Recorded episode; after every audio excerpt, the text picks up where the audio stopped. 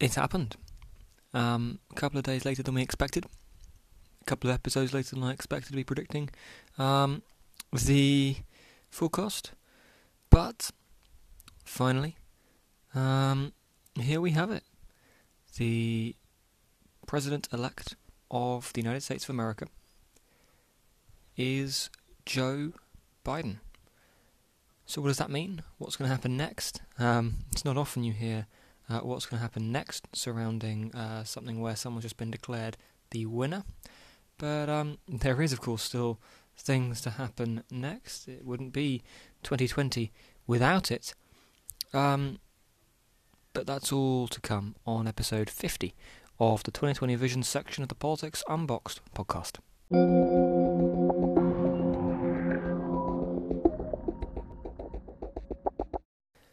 So yes, um, welcome back to the Politics Unboxed podcast. Um, it is currently the eighth of November, so only only five days, um, only five days after the election.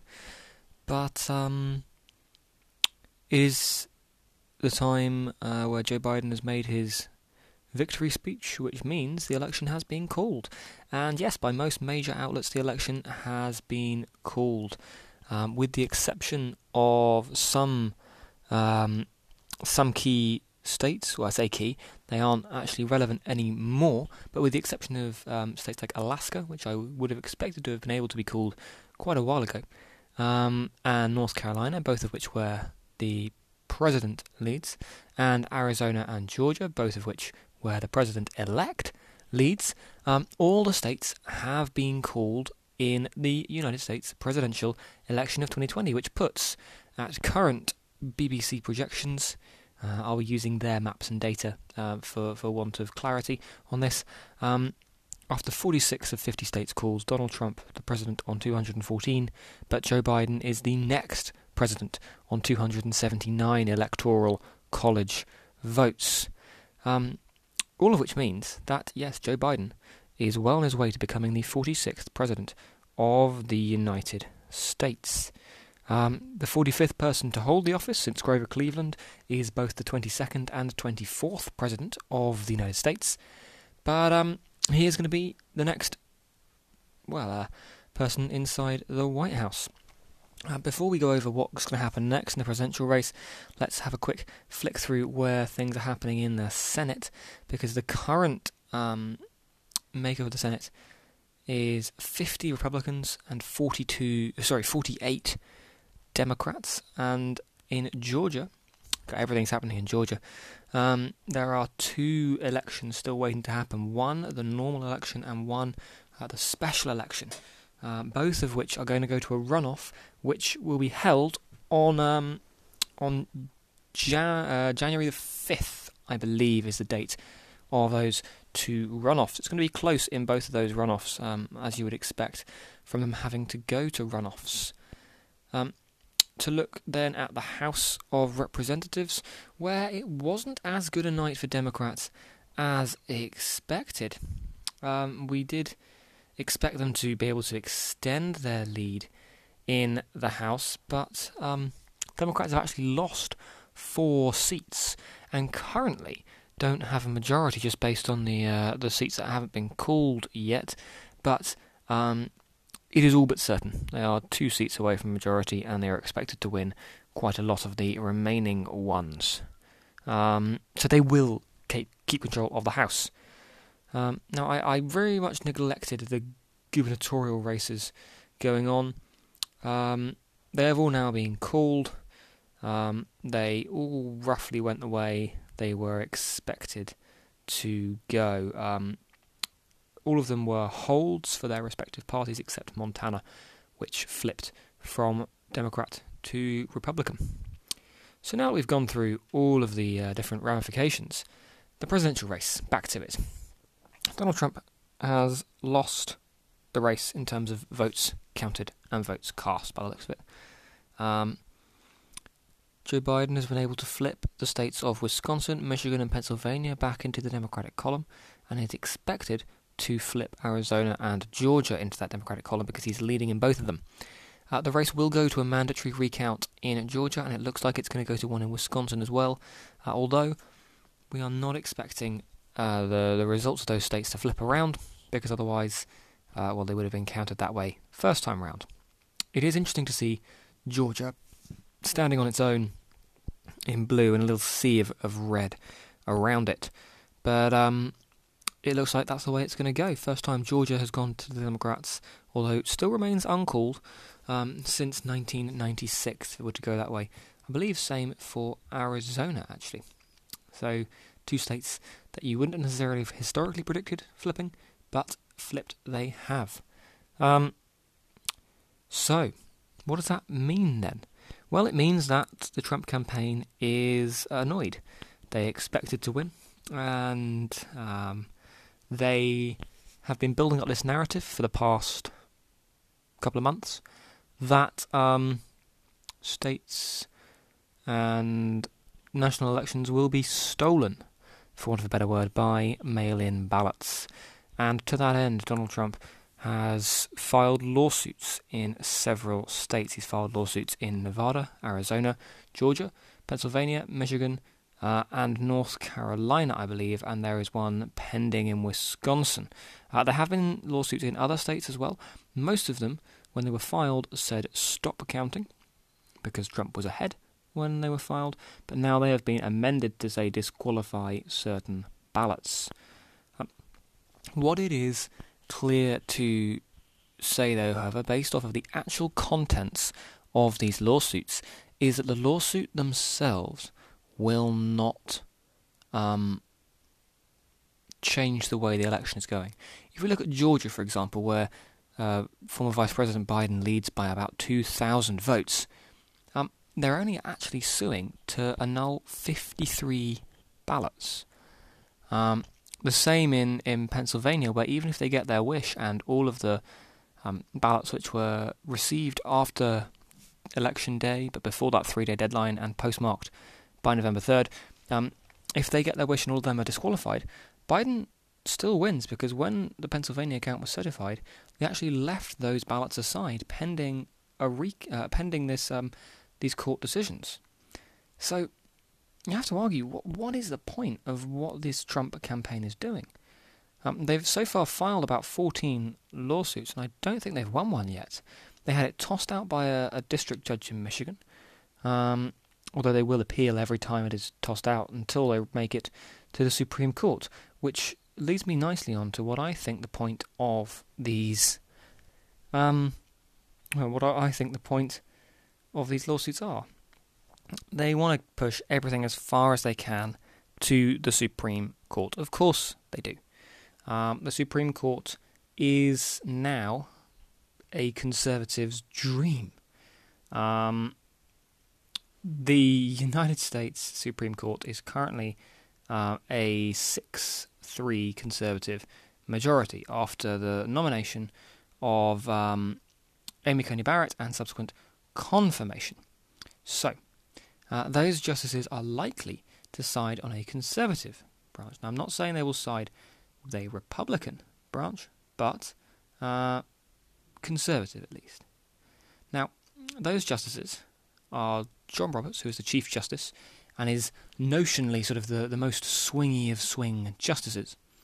And then on the um, the conservative side, or nominated by Republicans and confirmed by Republican Senates, we have Clarence Thomas, the Senior Associate Justice, Samuel Alito, uh, Neil Gorsuch, Brett Kavanaugh, and Amy Coney Barrett. Three of them Trump nominees. Um, Roberts does fit into the conservative one, but he is again, he's becoming more of a swing justice. We'll talk about that perhaps later on in the podcast. Um, I'm facing off against them, if we are to call it this, that adversarially. Um, Stephen Breyer, Sonia Sotomayor, and Elena Kagan, who are all liberal justices appointed and nominated by um, Democratic presidents. So, why bother fighting it all the way up to the Supreme Court? Probably because they think that's where they have the best chance of winning. Uh, a lot of these state Supreme Courts are fairly um, toss up or maybe slightly leaning Democratic. Um, and it's natural for different state Supreme Courts to have different compositions to the federal one. Uh, in a way, you wouldn't actually like all um, all courts to have the same makeup. Um, but when it's a 6 3 majority, you've got to think carefully if you're a democratic lawmaker before you're making any laws. Now, um, obviously, the Supreme Court will act in its most unpartisan of, of manners, especially given the current speculation further around their situation as a 6 3 Conservative court when any Trump cases land on their desk. But they were all nominated and appointed because they went a certain way in their previous legal rulings, and it would be out of character for them to change their mind on legal jurisprudence now. So if they're on the court because of their conservative beliefs, they will probably continue to exhibit conservative beliefs whilst they're on the court. Um, although a most famous example probably being Earl Warren, who was nominated by President Eisenhower uh, as a sort of believed to be an anti-segregation, uh, sorry, a pro-segregationist. He actually ended up writing the opinion in terms of the Brown versus Board of Education um, ruling, which federally criminalised um, the aspects of segregation in schools. But I've gone slightly off topic because it's time to talk back about this election. Um, what these lawsuits are trying to do is really push quite hard on a lawsuit filed by the Pennsylvania Republican Party back in September, which made it all the way up to the United States Supreme Court. Uh, it was originally heard by the Pennsylvania Supreme Court, which sided with um, or sided against the Republicans. But when it got to, to, the United States Supreme Court, this lawsuit, which essentially was trying to um, re-disqualify that um, three-day ballot extension, um, it was a 4-4 tie. Um, no prizes for guessing who that swing justice was who crossed the floor uh, of the courts to go and vote alongside the uh, Liberal bloc. It was, of course, Chief Justice John Roberts. And um, a 4 4 decision means it reverts back to the last highest power who um, discussed it or deliberated on it, which was the Pennsylvania Supreme Court in that instance.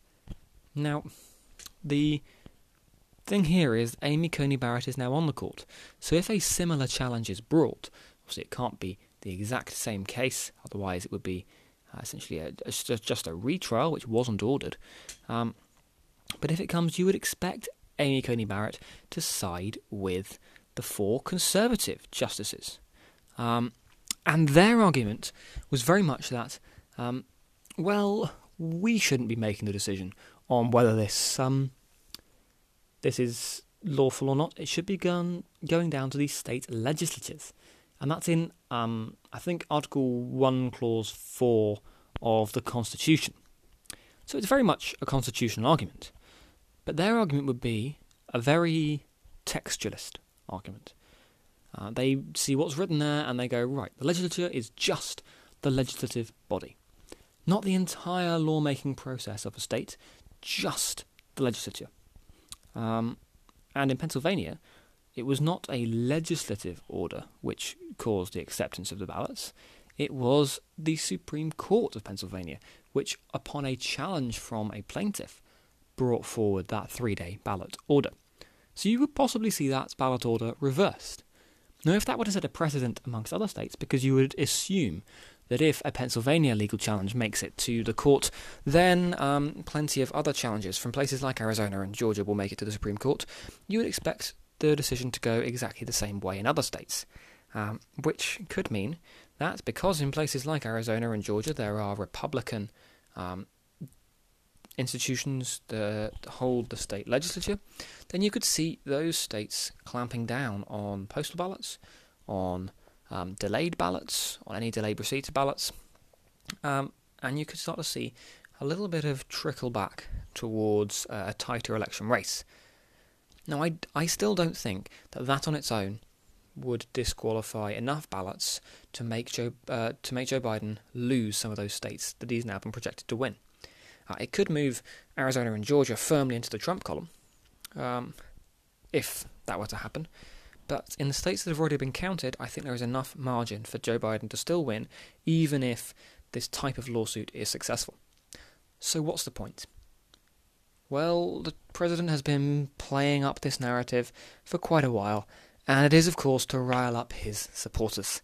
Uh, we've already seen hundreds, maybe thousands of angry Trump voters on the streets demanding to stop the count or to count the votes, depending on where they are in the, in the nation, because, um, surprise, surprise, Trump has been trying to be many different things at the same time. Um, and they are angry. They think the election has been stolen. They think um, that what the president is telling them is true. And on both of those counts, I think they are wrong. Um, now, it's not every day that you see Shepard Smith, a former Fox anchor, have to interrupt um, a presidential press briefing on a different network to say, uh, actually, we have to break away from you here because what the president is telling you isn't factually correct. That's a bad day when the president has to be fact checked live. It can't wait until after, has to be fact checked live. Now, I get, I really do get that this whole, the media um, are telling people the president is wrong when people feel the president has been talking out against the media for so long. Why would they ever support him? I get that that idea is pervasive, but right now there is just no evidence to support the Trump campaign's claims. None. The evidence is not there. So, like the media or dislike the media, at the moment, the blame for this situation lies with the president. Um, if his if he can get his supporters angry enough, then maybe he will find a way to um, morally, in his eyes, win the election. Uh, I don't think that is likely in terms of any legal force, um, but this is going to kick up one hell of a stink for quite a while. Anyway, that is all the time we have for today on the Politics Unboxed podcast. I want to thank you very much for listening. I hope to see you all around again soon for the next episode, and until then, goodbye.